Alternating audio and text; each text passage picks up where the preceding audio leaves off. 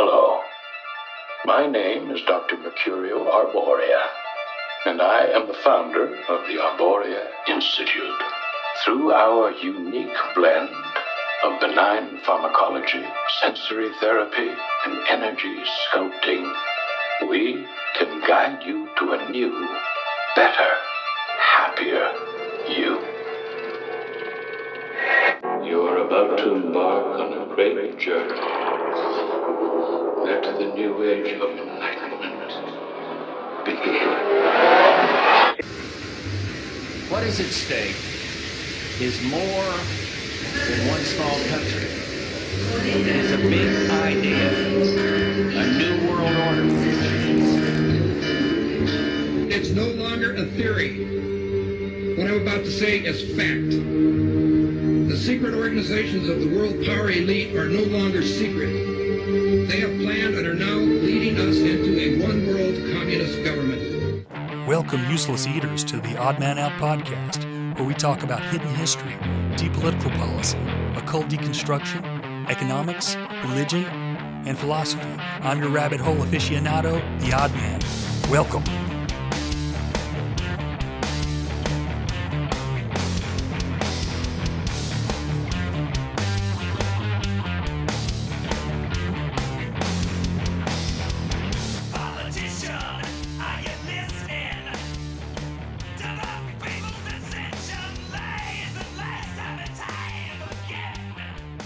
What's up, guys?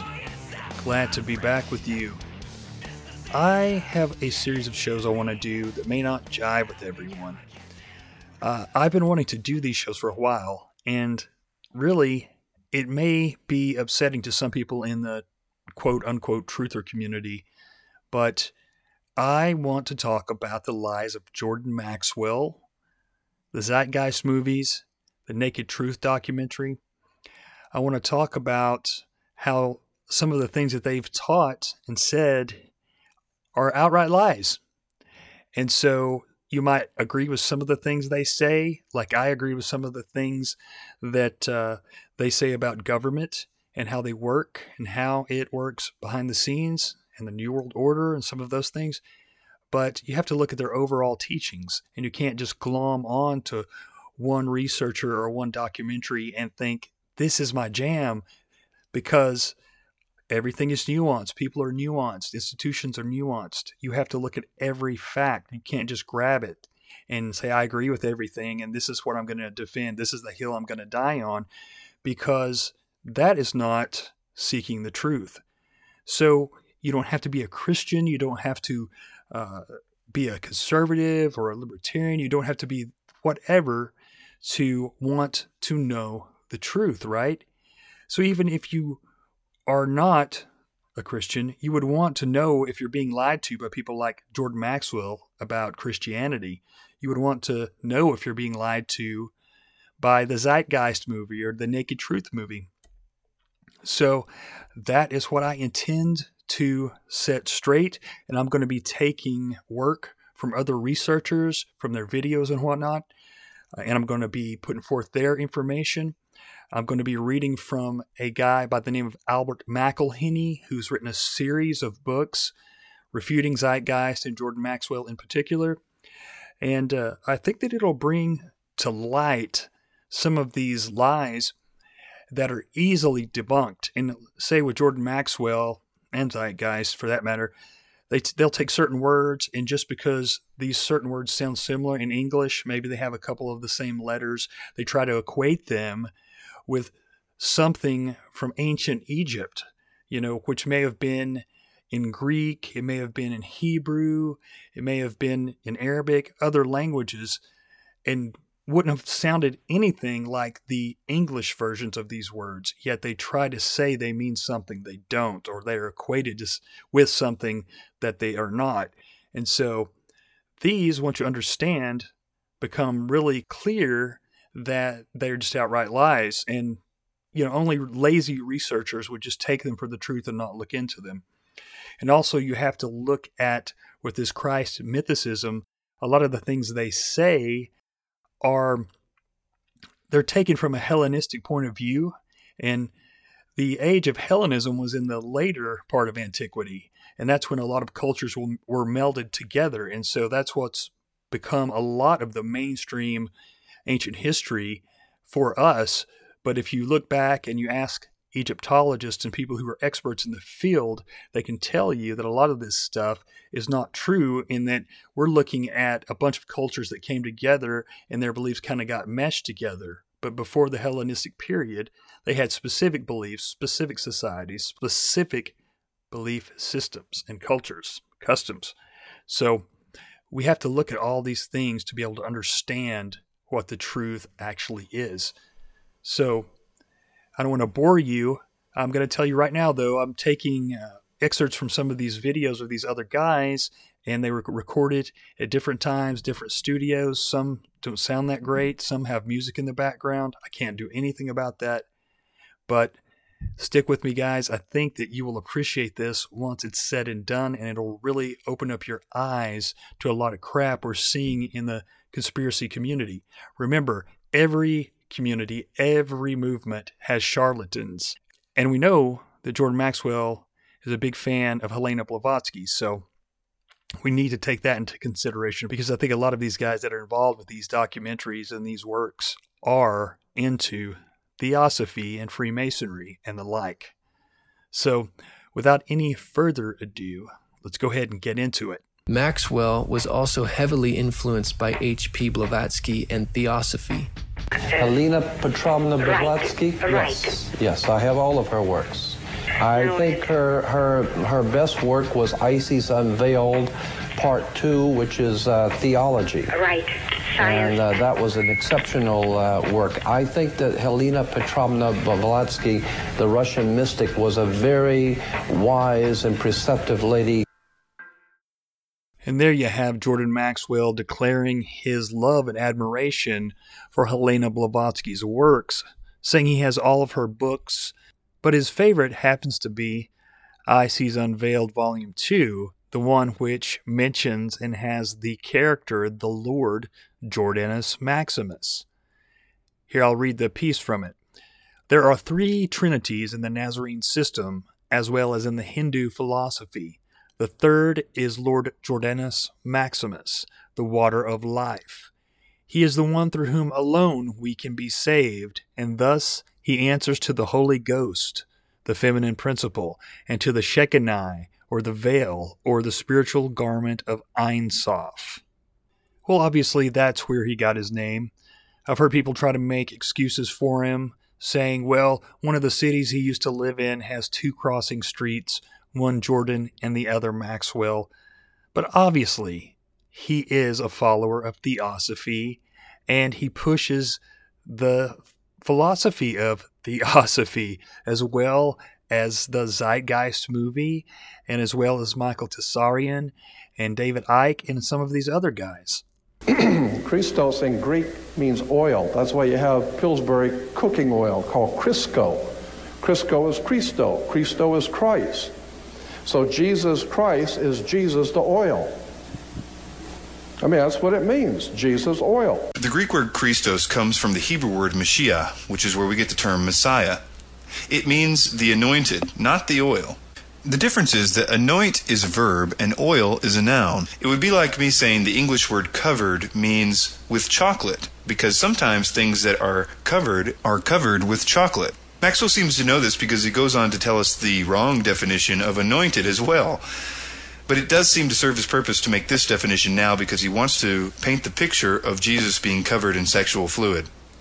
You know what the word anointed means in Hebrew? I don't want to get into that right now. Basically, anointing comes from the word sex. In no way is this true. The word anoint, neither in Greek nor English nor Hebrew, comes from any root having anything to do with sex. Again, in Hebrew, the word for anoint is Mashiach, from which we get the term Messiah. It essentially is a verb meaning to apply, or to smear, anoint, or spread a liquid. Even in the most primitive roots of the word, there cannot be found any connotation to sex whatsoever. Well, there we heard from podcaster, researcher, author, and documentary filmmaker Chris White talking about how ridiculous those comments are on equating Lord with lard. But if you don't know Chris White, he's great, and he's got a podcast called Nowhere to Run, which he mainly focuses on biblical prophecy now. But he's done documentaries debunking Jordan Maxwell, uh, David Icke, Michael Goes on and on. Even Ancient Aliens. I mean, he, this guy has balls, and you may not like him because he's a Christian, but he doesn't do things in a cheesy way. He's a very well researched guy, and I don't think anyone could take that away from him. But let's go to another one of these writers, Albert McIlhenny, who did a whole series debunking Jordan Maxwell and Zeitgeist and Jesus mythicism and all that stuff. And this is from his book, which you can get for like two bucks on Amazon. It's called Prophet of Zeitgeist, a critique of Jordan Maxwell and Jesus mythicism. So he says on here, this is Lord of Lard. One of Jordan Maxwell's strangest etymological inventions came when he discussed the meaning of the word Lord. His description of the etymology of this word is so surreal as to need to be repeated verbatim lest you miss any of the crackpot splendor. They, Christian preachers, never realized the word Lord, L O R D, comes from lard. This is Jordan Maxwell. Lard, and lard is grease. Grease is oil. Oil is Christos, and in the Greek language, Christos is where Pillsbury gets a cooking oil called Crisco. Crisco is Christos, and Christos is Christ. Oil, when it congeals, is called lard, L A R D. Wake up and get a life. so, uh, McIlhenny goes on to say The above outburst contains so much insanity, it is difficult to know where to begin, but I will try to do so in order of appearance. First of all, the words Lord and lard are not etymologically connected. While Lord descends from the Old English halaford for the master of the house, lard derives from the Latin lardum, which had a similar meaning. Grease from fat is not the same as oil, which usually derives from plants. Oil is not Christos either. The latter means anointed and was used as translation of the Hebrew Meshiach in both of the New Testament and the Greek Septuagint translation of the Old Testament. The Pillsbury brand name Crisco refers to crystallized cottonseed oil, which was the major ingredient until later switched to various vegetable oils. Crisco has never been made from lard. It was intended to be a replacement for lard in cooking and has no association with Greek Christos or Christ. Elsewhere, Maxwell refers to Jesus as the anointed, but then claims that the word anointed in Hebrew or Meshiach is related to sex. This also is complete nonsense. Basically, everything Maxwell said was wrong. Amazingly, those who followed his amateurish lead never bothered checking any of his facts. About the only thing Maxwell stated that might have some credence is when he told his followers to wake up and get a life. And as I got further into researching this, I realized that it's so easy to just disprove some of these claims of Jordan Maxwell and some of these guys. But they know that people want to believe this. And I've said this in the past when people first start waking up and realizing that we've been lied to a lot about history from the powers that be, then they automatically become uh, nihilistic and they start thinking that every single thing is a lie. Then they glom onto these guys who have this Gnostic kind of. Um, you know kind of mentality and they they reach out and, and, and like they cannot differentiate the truth from the lie and so they believe every word these guys say and you know how it is in our culture. Another thing i talk about is how we're almost kind of uh, brainwashed into believing that everything is black and white from the time we're tiny. You know, we watch the Batman and Joker, we think there's one guy who's all good, one guy who's all evil, and that's how we look at these figures, these authors and these podcasters and these different people, and, and these politicians especially, and we think that they are basically holy and untouchable. And that's how you get so much of this hero worship from people who still believe in the two party system. But we do the same thing with our sports heroes. We do the same thing with our uh, movie, you know, our actors and um, even movies like Star Wars and stuff like that.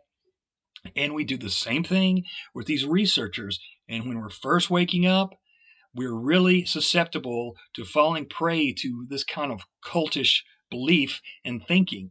But hey, history is nuanced. There's good and bad. People are good and bad. Humans are good and bad. There's good and bad stories. Some men do good things. Some men do evil things. Some are both good at one point, then bad at another point. You have to just, you have to research individual facts. You have to go for individual parts of history you have to go through them, sift through them, and you have to figure out for yourself what's wrong and what's right. And so you can't just be like, oh, that guy said some things that I agree with. He's my superhero, and I'm going to go for him 100%. You know, that's exactly what we do. Lucius all mean in Latin light. This is why you have Luke Skywalker. Luke Skywalker is Lucius walking across the sky, and he's doing battle with the Prince of Darkness whose name in the Egyptian was Set, S E T, because they noticed it got dark at sunset. Like so many of Jordan Maxwell's word insights, this could only work in modern English. The ancient Egyptians' word for the sun setting sounded nothing like the word set, as in their god Set. And they never called him the Prince of Darkness either. Maxwell forces the term on Set because he needs it to prop up this theory. This is very deceptive, certainly not something you'd want from a teacher. Some have suggested that Maxwell is just telling us what the mystery school believes, not what he believes or what real history is. But he says quite the opposite, and in fact, never in this three hour presentation ever mentions that this is what the mystery schools believe. He says quite plainly, this is real history all of the Jewish reference books, all the Encyclopedia Judaica, all of, uh, you go to the synagogue, uh, go up into uh, Mulholland Drive, up to the Jewish University and spend three weeks there and look up Saturn. You'll find out that 98% of all Judaism is a worship of the planet Saturn. Better wake up and understand where this stuff comes from. Where this stuff comes from is quite simply Madame Helena Blavatsky, where Jordan Maxwell gets his name from, Jordanus Maximus. Maxwell is not presenting any new information here. He is repeating almost verbatim what Blavatsky writes in her book The Secret Doctrine. Again, this would not be notable if it were true. I've spent the last few days doing as Maxwell suggests in this clip and tried to track down any record of what he is saying in history besides Madame Blavatsky. After much study, it appears the root of the idea comes from the Roman historian Tacitus. This is what Tacitus says. Keep in mind, Tacitus worshipped Saturn, and in other places in this writing, it was obvious that he had been given false information about what the Torah actually said. He says, We are told that the seventh day was set aside for rest because this marked the end of their toils. In course of time, the seductions of idleness made them devote every seventh year to indolence as well. Others say that this is a mark of respect to Saturn, either because they obey the basic principles of their religion to Idii, who, we are told, were expelled in the company of Saturn and became the founders of the Jewish race, or because among the seven stars that rule mankind, the one that describes the highest orbit and exerts the greatest influence is Saturn. A further argument is that most of the heavenly bodies complete their path and revolutions in multiples of seven. Whatever their origins, these observances are sanctioned by their antiquity. The other practices of the Jews are sinister and revolting, and have entrenched themselves by their very wickedness. It should be noted that in Tacitus's writing it is very anti Semitic. In addition, as a Roman, Tacitus worshipped Saturn, and while writing to the Roman emperor, it's very likely that he has, as he did in other places in the writing, forced Roman religion on the Jewish history. I encourage you to read Tacitus's account of the Jewish history because this fact becomes quite obvious and is noted copiously by the many scholars who have reviewed his work. It should be noted that Blavatsky uses this writing of Tacitus to build her theory that Judaism came from Saturn worship in her book Isis Unveiled Volume 2, which Jordan Maxwell says in an interview is his favorite book. And this is yet another example of him telling us that true history is Madame Blavatsky's history, despite the lack of any other supportive data. All right. So I wanted to kind of clear up something. I said the wrong title of the book from Albert McIlhenny, the subtitle anyway. It's called Prophet of Zeitgeist, a critique of the Jesus mythicism of Jordan Maxwell, a Christian response to Jesus mythicism, book 7. So, and I've got another book of his. It's called This is the Sun, Zeitgeist and Religion, Volume 1. Comparative Religions by Albert McIlhenny. That's a really thick book. But uh, anyway, so that was more from Chris White on the BS of Jordan Maxwell. But let's look again at McIlhenny from that book that I just mentioned, Prophet of Zeitgeist. This is section 2.2, The Cult of Saturn. And if you're interested in this this information, definitely get this book. I hate to tell anybody to go to Amazon, but I think it's the only place you can get it. Two bucks, $1.99. I mean, it's great. But anyway, he says, The Cult of Saturn. Jordan Maxwell repeatedly makes the point of identifying the worship of the God of Israel with the worship of the planet Saturn. In this claim, he is following the lead of occultist Madame Blavatsky, and there is little doubt she is the source for his claims. A major problem with Blavatsky's interpretation is that she builds upon descriptions of Judaism that were conjectures by Greco Roman authors who often projected their own ideas on other cultures during the Hellenistic era. Thus, they might speculate that the seventh day Sabbath was a tribute to Saturn, even though the Jews have practiced the Sabbath long before the Roman calendar existed. The distortions and complete misinterpretations one finds of other cultures in the writings of such authors as Tacitus and Plutarch are usually taken as a warning sign not to place too much stock in their descriptions, but Blavatsky saw it as a starting point from which to extend her own, even more wild speculations. Building upon Blavatsky's comments, Jordan Maxwell identifies Saturn not only with its Greek equivalent Kronos, but also with the Ugaritic deity El to give this supposed cult a far more ancient lineage. He also claims such customs as wedding rings were linked to the cult of Saturn and signified Saturn's rings. However, there is no real evidence for any such connections. And let's continue McIlhenny's words on Saturn and El and all this whole subject. He says this confusion may arise from the use of El for later pagan gods in the region of Syria and Israel. The name El was used not only for a deity in Ugaritic texts, but in just about every other Semitic language. In fact, El was not just the name of a specific god, but also a generic term for a deity. Even when used as a name for a specific god, the role of El changed with time and place. After the conquests of Alexander the Great and the Hellenization of the region, it was natural to equate El, the father of numerous Semitic pantheons, with Kronos, the father of the Olympians, and then link El with the planet associated with Kronos, which was Saturn. However, such an association occurs in the Hellenistic era long after the period under discussion by Maxwell. Hence, the entire idea is anachronistic from the start. The other problem is the same name refers to different deities in different places. If we cannot equate even pagan gods named El with each other, the identification with that of monotheistic Israel is even more strained. Just because two figures in texts are called God does not mean they are interchangeable. While each of the people in the region may have used variants of El as a god, to equate them over time and place is an amateurish error. Even worse is the attempt to link the custom of wedding rings to the cult of Saturn. Saturn's rings are not visible with the naked eye, and they were first viewed by the astronomer Galileo in 1611. Thus, they could not have any possible connection to the ancient worship of the planet Saturn. Maxwell even goes as far as to link words elder, elite, and elect to the supposed El, or Saturn. In reality, elder derives from the Old English eldra, and elite and elect from the Latin elegere or elegere. None of the words have any etymological connection to the Semitic El. As far as anyone can tell, Maxwell simply made it up. Thus, the entire idea of Judaism being related to the worship of Saturn falls flat on its face. Saturn played no role in the religion of Israel, and the attempts to link the two are completely ridiculous. And this is another place where we have to use our brains and really think about things in, in situations. And if you consult biblical text, you know that it says that when they were in the desert, the Israelites turned to pagan deities for a spell. And they mention, or it mentions the star god Remphan and Moloch. And so uh, people have equated Remphan with Saturn, which has some credibility to it.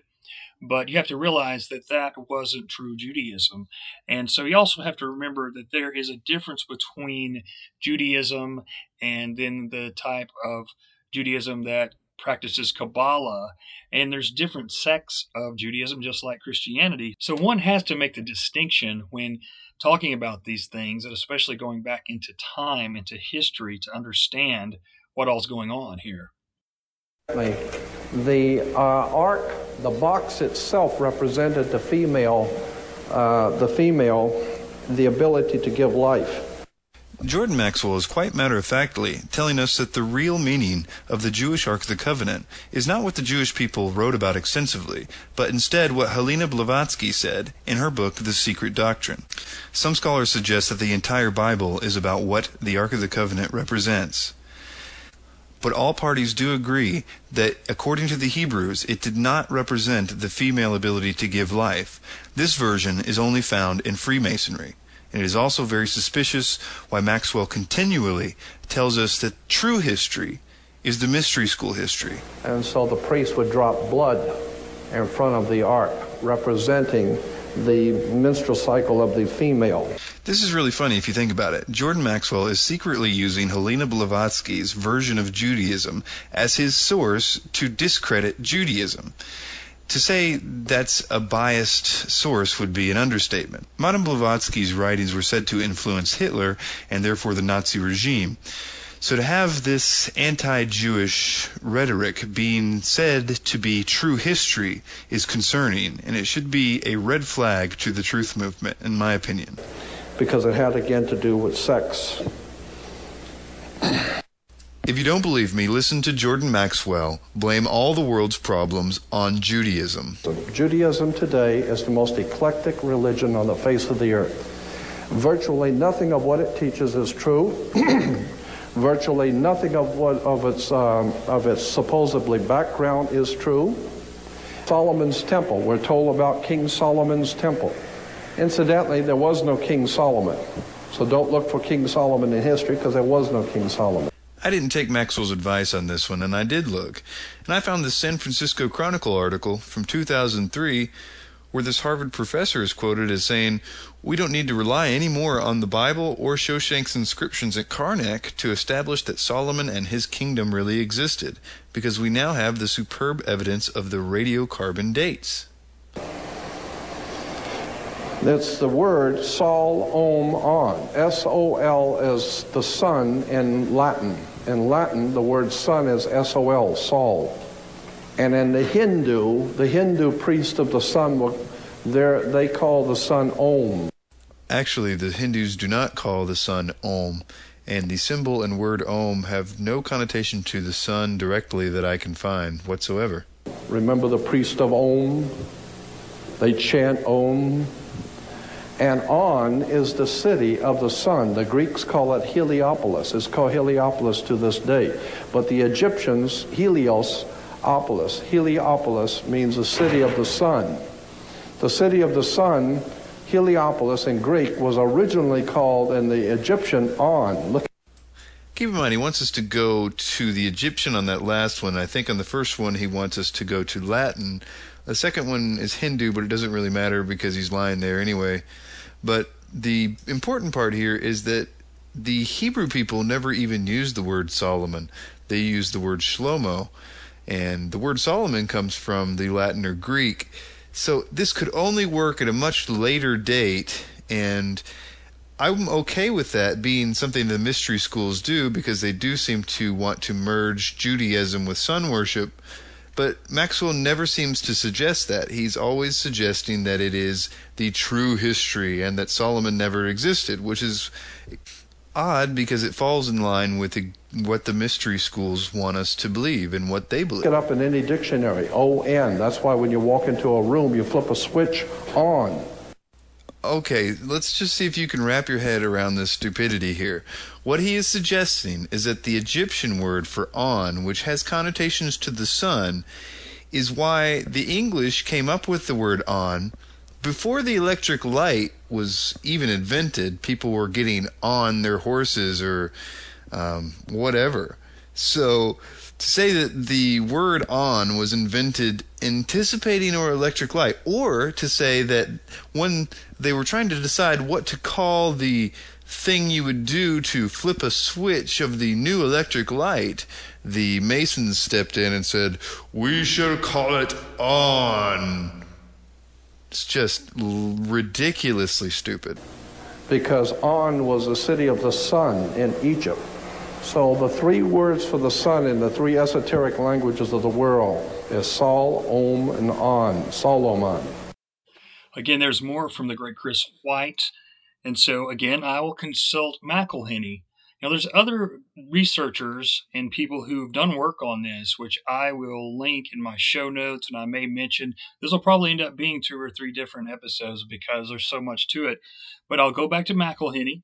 This is his section under Solomon. He says Jordan Maxwell claims the name Solomon is the joining of three terms related to the sun the Roman Sol, the Hindu Om, and the Egyptian On.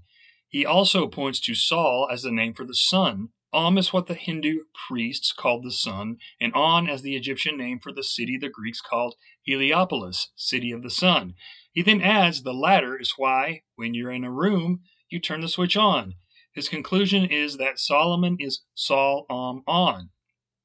While Maxwell is correct on Sol being the Roman name for the sun and on On being the Egyptian name for Heliopolis, the Hindu term Om is not related to the sun.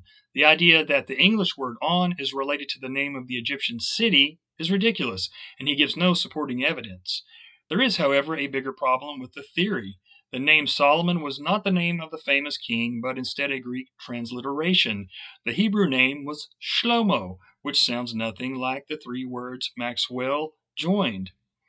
So next, we're going to listen to Maxwell try and say that the Solomon's Temple is just really a representation of sex, and it's it represents the female and the male genitalia coming together, which may be what the Freemasons have put together to make it be like. Of course, they have the Egyptian obelisk, which is a representation of a penis, and that's what you see in Washington, D.C. The first thing you see, the number one monument of the United States, well, it's a big old penis. So I don't know. I mean, that doesn't bode well for us, really. But uh, it's a perversion of these things, and and they the, the the mystery schools and Freemasonry and Theosophy and these different ones, especially the OTO and different ones like that, really have a perverse kind of idea of certain things, and they will equate anything they can with sex. And as I've noticed reading uh, Manly P. Hall, which if you really get into it and you study Maxwell, you realize that not only is he a huge Blavatsky fan, but he's also a huge Manly P. Hall fan, and he claims that he knew Hall, and Hall gave him all of his memoirs and his works when he passed away, which no one has proved that whatsoever. There's no proof that they even knew each other, but obviously he's a big fan. And what Maxwell does, and what the Zeitgeist movie did, and what a lot of these other guys do. I mean, there's this other guy, this young guy that is going around to all the podcasts, and he is you know, he's written some books on this, and basically he's taken Manly P. Hall's ideas of Christianity and Maxwell's ideas and Blavatsky's ideas, and he's kind of put his own spin on things. And so he's going around and saying that, uh, you know, the Bible is just astrotheology. That's what it is. And any reference to a goat or a lion or any other animal that is in the uh, house of the zodiac well, that's a that's a reference to astrotheology. That's a reference to the house of the zodiac, or whichever house it might be. And so he basically is the same thing, really, when you get to reading Manly P. Hall. And he's a great philosopher, great writer. Don't get me wrong, but he I have his books. I have several of his books, and I have the one where he tells you how to understand your Bible. So you read it, and he's saying that every story in the Bible is is not real, of course. It's just an allegory. So this is what it actually means, and he'll break it down. And so basically, when you start to get into his works, what he's basically saying is None of the stories are real. This is all allegories. And then, you know, he's the same type of guy that tells you you can come back and be reincarnated. And, you know, he's the same type of guy when you really push it, you he tells you that, well, you know, we're dualistic, so nothing really matters. And oh, by the way, there's no such thing as a reality. So, you know, when people start to get into this stuff, no wonder they become so flaky and take dualism and all this crap to extremes because humans take things to the extremes many times, often. So they start believing that nothing is real. And if you start believing that, well, there's no such thing as reality, so, you know, it, this is not even real, then what does anything even really matter? So I think that's worth pointing out because it really goes along with these type of thought processes. It's kind of like anytime somebody you know tells you a story about something that happened to them and then you're like oh okay. You go to your room and you get a pad of paper down and you say oh that wasn't real. What they just told me was referencing dot dot dot and this is a learning experience so i can just translate it as to meaning something else and that's a lot of what Freemasonry has done. You take the allegories and stuff, and you know they've adopted the some of the allegories from Judaism. Some are adopted from Egyptian times, and some are just coming from God knows where. But they've taken the liberties to draw all these connections to different things, and they'll have certain words or certain terms, and they'll say these have multiple meanings, and so it's pretty easy if one is fairly smart. You can sit down and take any word or anything anyone says and draw all these imaginary connections to it and make it mean things that it never meant before. This is not really hard. You just have to have an imagination. And we're kind of living in a world where that's been done to us many times. So I think it's it's good to point out that these occult people and these occult writers and people like that, they've made up a lot of crap. And even, you know, going back to Freemasonry and Albert Pike talking about how I think he said there was something like 8,000 different uh, degrees at one time, and they were drawing all these conclusions and all these different uh, connections. They weren't real. And so that's why he redid all the degrees or whatever. So this is what they do, and you have to understand how they operate.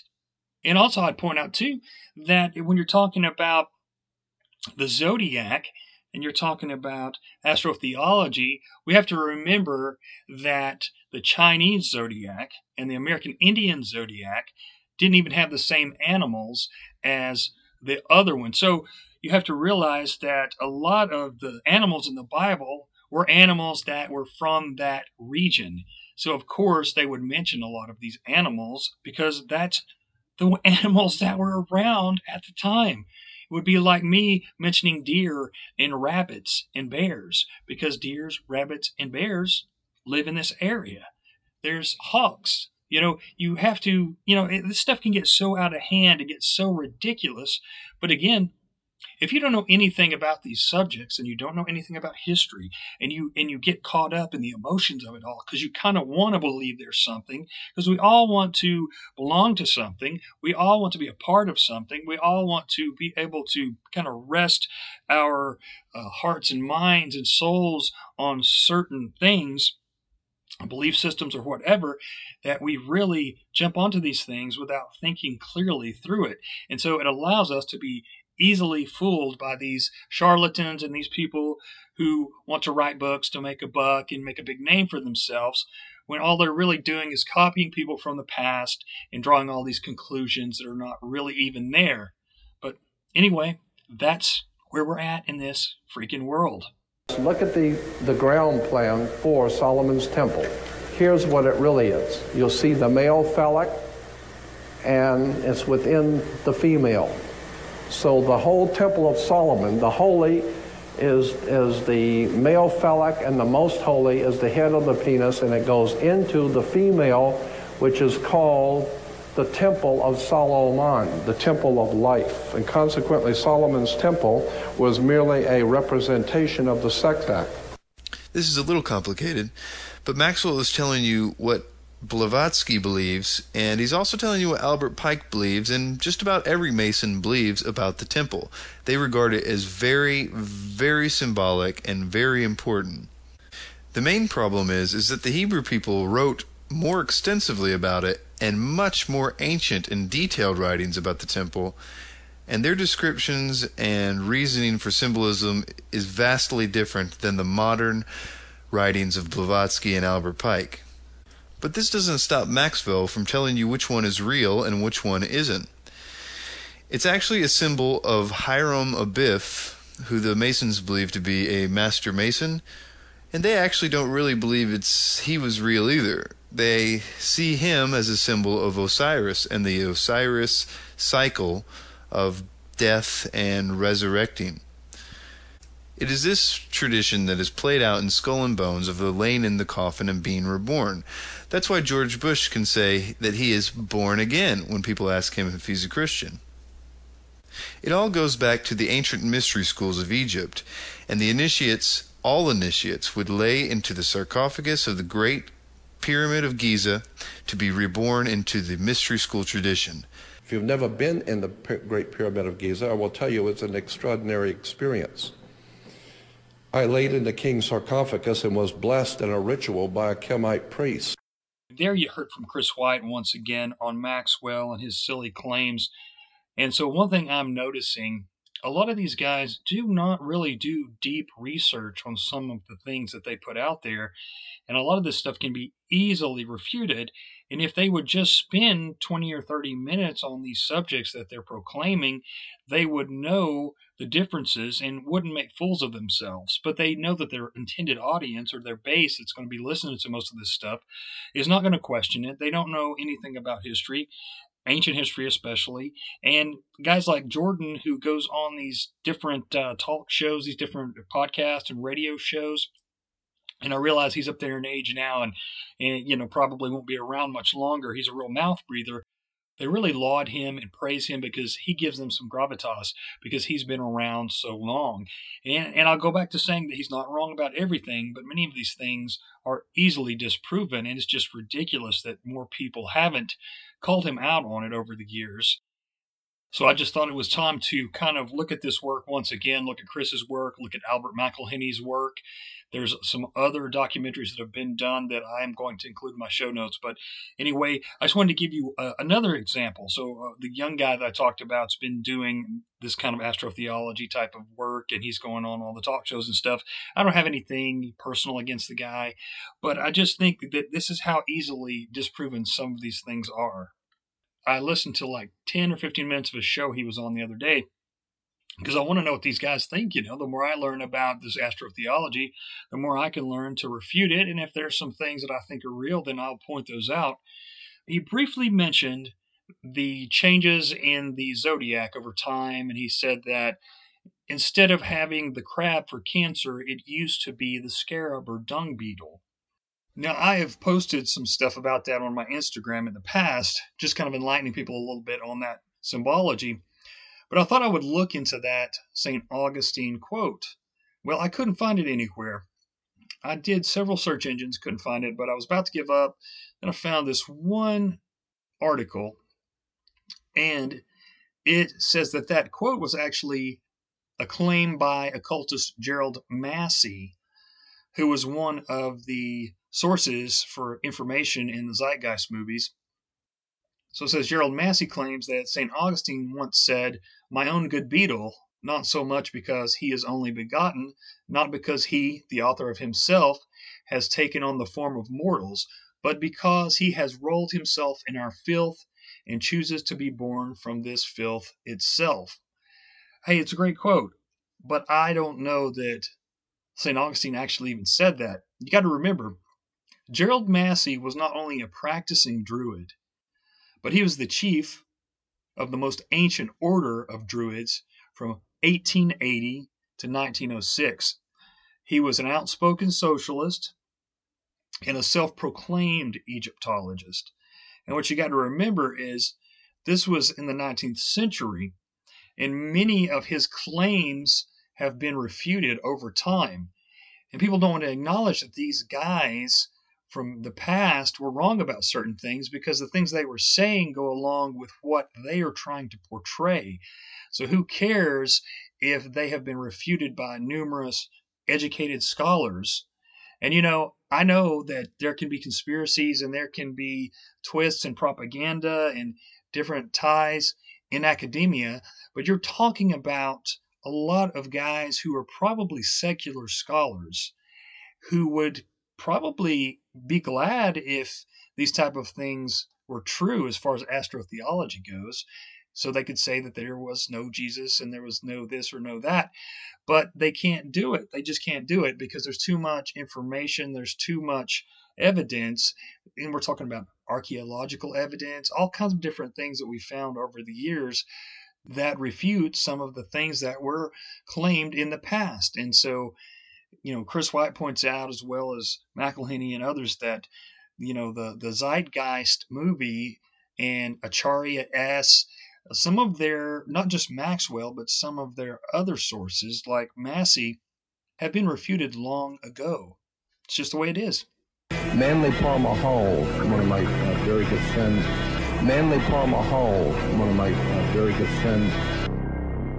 This main authority behind Zeitgeist and proponent of the New Age, Jordan Maxwell, believes he was put here by aliens to start his own religion. He is also one of Acharya's sources for the Christ conspiracy. Two white glowing objects came in very slow. They were not flying as such. They appeared to be just electronically or magnetically floating. And as they floated overhead, five more came in behind them. And at that point, I totally went uh, ballistic. I decided to rent a convertible and drive back up to Area 51 by myself, and no one knew this, and go back out to where I, we had had this experience by myself, which I did. About a month later, now we're at the beginning of summer, I get a phone call from Paul, my, my publisher who lives in Escondido, right down by San Diego. And he's, he's telling me about this young lady who was a past life regressionist. And he said, You got to go see this girl. She's sensational. And she says, Well, and I'm just telling you what she said. She said, um, They are Pleiadian, Pleiadians, and they have brought you here to do something. And uh, you are ultimately going to be a um, emissary, was the word, an emissary for them. They're going to channel through you, they're going to use you, and they will speak through you they radiated a fear off of them. Uh, you could feel it. You're in the presence of something awesome, fearful. And I grew up from about the age of seven or eight having otherworld experiences. All of my life, I have been involved in otherworld experiences um, for whatever reason. And I have experienced many things as a teenager and as a child and uh, even in adult years that were just startling things. I got sat on the back hood with my feet in the back seat, and I said to them, I said, "Look, I know you're here, okay, and I want you to know that I don't mind doing whatever it is I'm supposed to do. If I've got a destiny in life or a mission or whatever it is, uh, I don't mind doing it." But if it has something to do with you, then I'm going to ask you for two favors. Do not abduct me, because I don't want to go anywhere. And don't frighten me in my bedroom. I don't want to wake up and find something in my bedroom I can't handle, okay? So don't mess with me and don't scare me to death, and I don't want to go anywhere. But if I'm supposed to do something, if there's a divine plan of some sort where I'm supposed to play, then open the doors, show me what I am to do, and leave me alone. And I thanked them, and I got back in the car and drove back, and um, that was it. H.P. Blavatsky, another source cited by Zeitgeist and Acharya S., was an occultist and mystic. She is the author of The Secret Doctrine and the founder of the Theosophical Society, a blend of Eastern religion, occult speculation, and Gnostic interpretation of Christianity. In the words of J.H. Russell, part of its teachings are all life is being fundamentally one with the life of the supreme existence. The Pasadena, California office of the Theosophy Society explains a primary idea is the essential oneness of all beings. Life is everywhere throughout the cosmos because all originates from the same unknowable divine source. These ideas are repeated in the Zeitgeist movement. The Zeitgeist movement, in fact, is the activist arm of the Venus Project. The solution to the faltering global economy offered by Zeitgeist Addendum is the Venus Project. Venus, also known as the morning star, is also synonymous with Lucifer. In The Secret Doctrine, Blavatsky wrote Lucifer is divine and terrestrial light, the Holy Ghost and Satan at one and the same time. She also wrote, and now it stands proven that Satan, or the red fiery dragon, the lord of phosphorus, and Lucifer, or light bearer, is in us. It is our mind, our redeemer, our intelligent liberator and savior from pure animalism. Just as Zeitgeist and Acharya S cite much of their material from H.P. Blavatsky, the Nazi movement was also founded on theosophy and Blavatsky's writing. Blavatsky's book, The Secret Doctrine, which is cited by Acharya S. in the film Zeitgeist, was known to be an inspiration to Adolf Hitler, specifically towards his ideas about superior and inferior races. In section 3 of Blavatsky's book, The Key of Theosophy, she wrote of the three objects of theosophy 1. To form the nucleus of a universal brotherhood of humanity without distinction of race, color, or creed. 2. To promote the study of Aryan and other scriptures of the world's religion and sciences. She also writes The Theosophical Society is not then a political organization? Certainly not. It is international in the highest sense in that its members comprise men and women of all races, creeds, and forms of thought, who work together for one object, the improvement of humanity. But as a society, it takes absolutely no part in any national or party politics. Notice the similarity in the objects of the Zeitgeist movement, stated by Peter Joseph. The Zeitgeist movement is not a political movement. It does not recognize divisionary notions such as nations, governments, races, religions, creeds, or class. Rather, we see the world as one organism, with the human species as a singular family. What the Venus Project represents and what the Zeitgeist movement hence condones could be summarized as the application of the scientific method for social concern. Today, the modern New Age revival can be traced back to H.P. Blavatsky and the founding of the Theosophical Society. Blavatsky's prize pupil, Alice Bailey, developed Blavatsky's teachings into an organized system and coined the term New Age. Bailey taught that humanity must achieve enlightenment by realizing its divinity. Bailey's teachings are kept alive today by the Lucis Trust.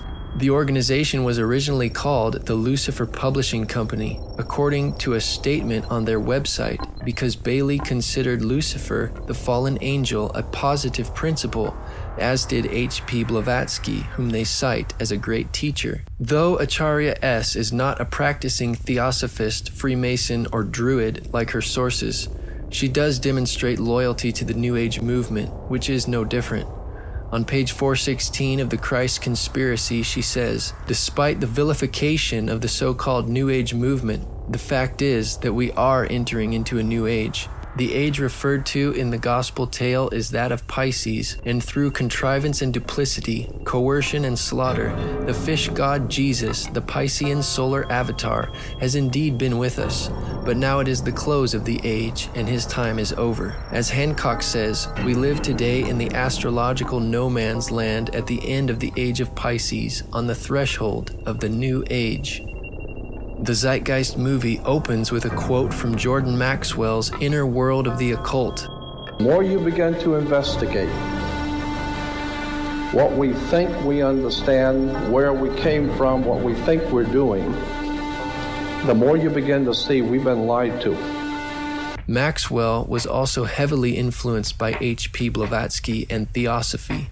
So each, each year, when the waters of the flood would recede, leaving, of course, the fresh minerals and nutrients in the waters, which would then cause the food to grow, and spring would be a beautiful time in Egypt because of the waters of chaos. They celebrated the coming of the waters of chaos, bringing the new life. They call that celebration in Egypt the Arca Noah. Not the Ark of Noah, but Arca Noah. The Arca Noah celebration was the coming of the great flood that washed away the old world and brought new life, and therefore Egypt was born again. I'm willing to overlook the fact that I can't find any reference anywhere to Ark and Noah except for Jordan's own book, That Old Time Religion, page 53, where he refuses to provide any documentation there as well. I went to Blavatsky to see if that's who Maxwell is plagiarizing from, and sure enough, she states in Isis Unveiled, Volume 2, page 145, but she doesn't give a single reference either. She's talking in the context of the ancient flood narratives, and all she says is that the Arga represents the moon or, quote, feminine principle, and Noah is the, quote, spirit falling into matter, end quote. All this aside, this whole thing is completely ridiculous considering the Hebrew word for ark is tyavah, and ha-tyavah is used throughout the text in question, for example Genesis 6.14. The word ark was not used in Hebrew, therefore there can be no connection to arka, which probably isn't a word to begin with. One interesting point that we might bring out is that the Hebrews, when they were in Egypt, were of course subject to the religion of Egypt. And at that time, Isis, spell I-S-I-S. Isis, the female personification of wisdom, from whence, of course, we get Mary and the Catholic Church, the Mother of God. Isis was the female personification of wisdom, spelled, as I said, I-S-I-S. Later on, with the coming of Pharaoh Akhenaten, or Akhenaten, Pharaoh Akhenaten changed the worship in Egypt from Isis to Amen Re, or Amun Ra. Of course, this is where we get the term Ray, R-A, or R-A-Y, for sun ray. So Amun Re became the chief deity of Egypt. Now, once the Hebrews left out of Egypt and went north into Palestine, they found a new god there of the Canaanites, a god that is referred to as the Ugaritic god of the uh, Middle East. That god was El, or the planet Saturn. The Hebrews then picked up the worship of the planet Saturn, or El, the Ugaritic god, and combining the Isis worship with the Amun Re worship, and, la- and lastly with the El, Saturn, or the, or the god El, they formulate their new land based on the three concepts of God Isis, Re, El, or Israel, I S R A E L. That's a wonderful theory. That sounds great. I mean, it sounds well planned and it was articulated nicely, but it's just simply not true. You see, the problem is Isis is a Greek and Coptic reconstruction of the Egyptian name Usat. Isis was not pronounced Isis in ancient Egypt. Therefore, the name Israel could not have been influenced by the name Isis in antiquity. So I'd like to take the time real quick to add something else to this whole ISIS thing. Another claim that uh, Maxwell makes is that the first book of the Bible, Genesis, is related to the Egyptian Book of the Dead, and the Book of the Dead was originally known as the Book of Gen Isis because it's spelled like Genesis, right? Well, I want to read what Albert McIlhenny says in his book Prophet of Zeitgeist, uh, a critique of Jordan Maxwell. He says here, this claim is so completely ridiculous it is not really worth the effort to respond to it except for the sake of completeness. First of all, there is absolutely no evidence the Egyptians ever called the Book of the Dead by the title Book of Gen Isis, or called any book at all by that title. Another glaring problem with this theory is obviously to anyone who knows Hebrew, namely the word Genesis is not Hebrew, so it would be difficult for it to be the Hebrew rendition of anything. The word Genesis is Greek, and the book was given this title in the Septuagint translation of the Old Testament.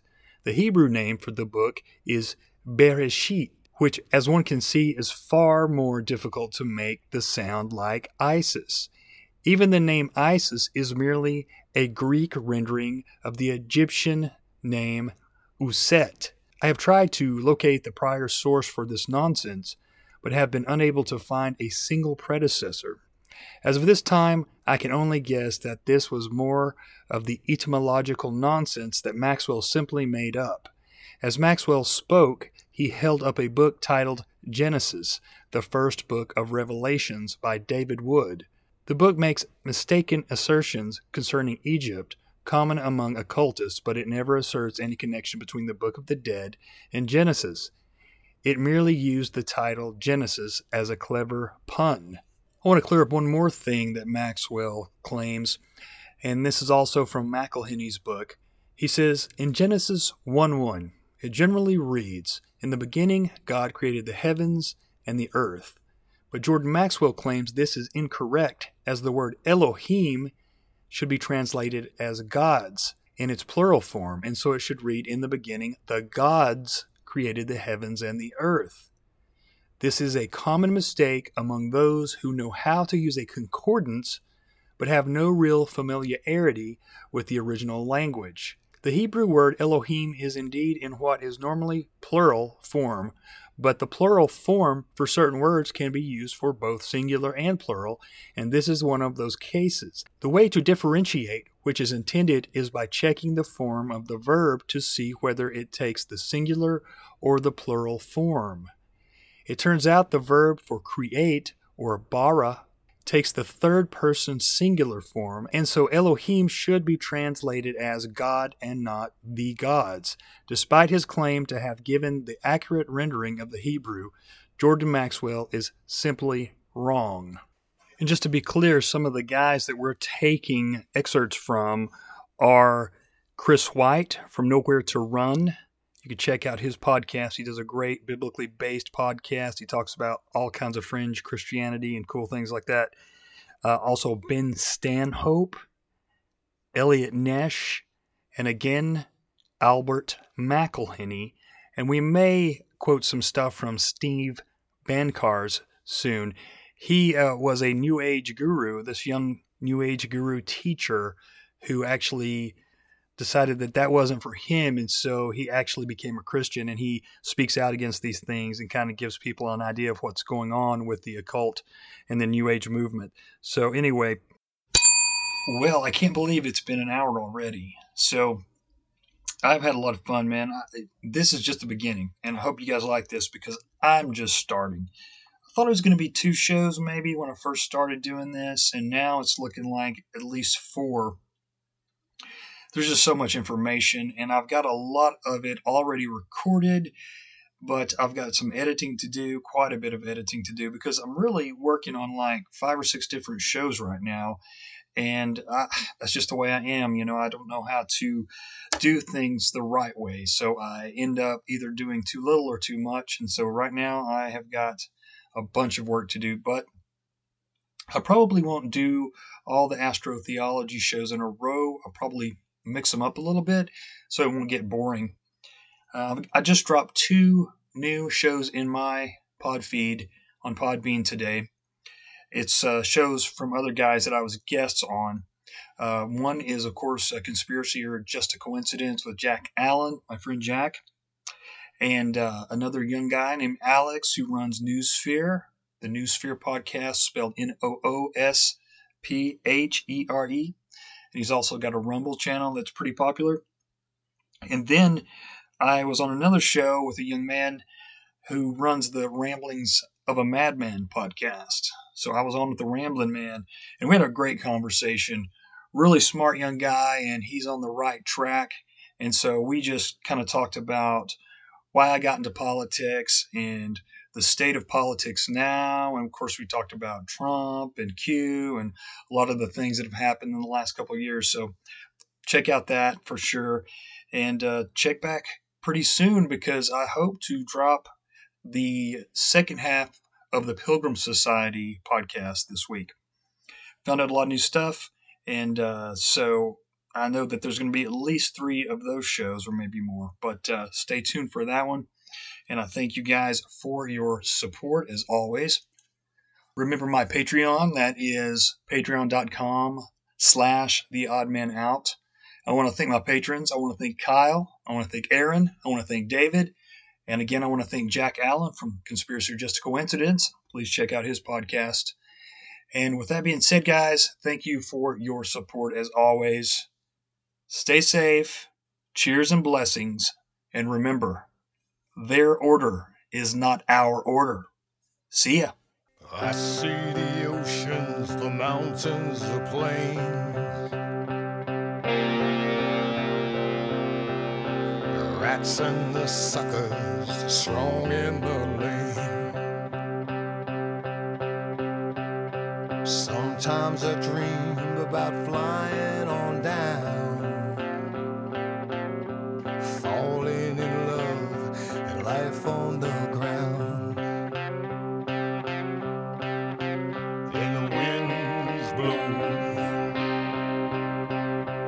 sun comes up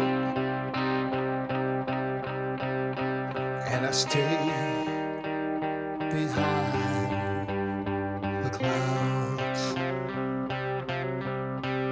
Yes, I live.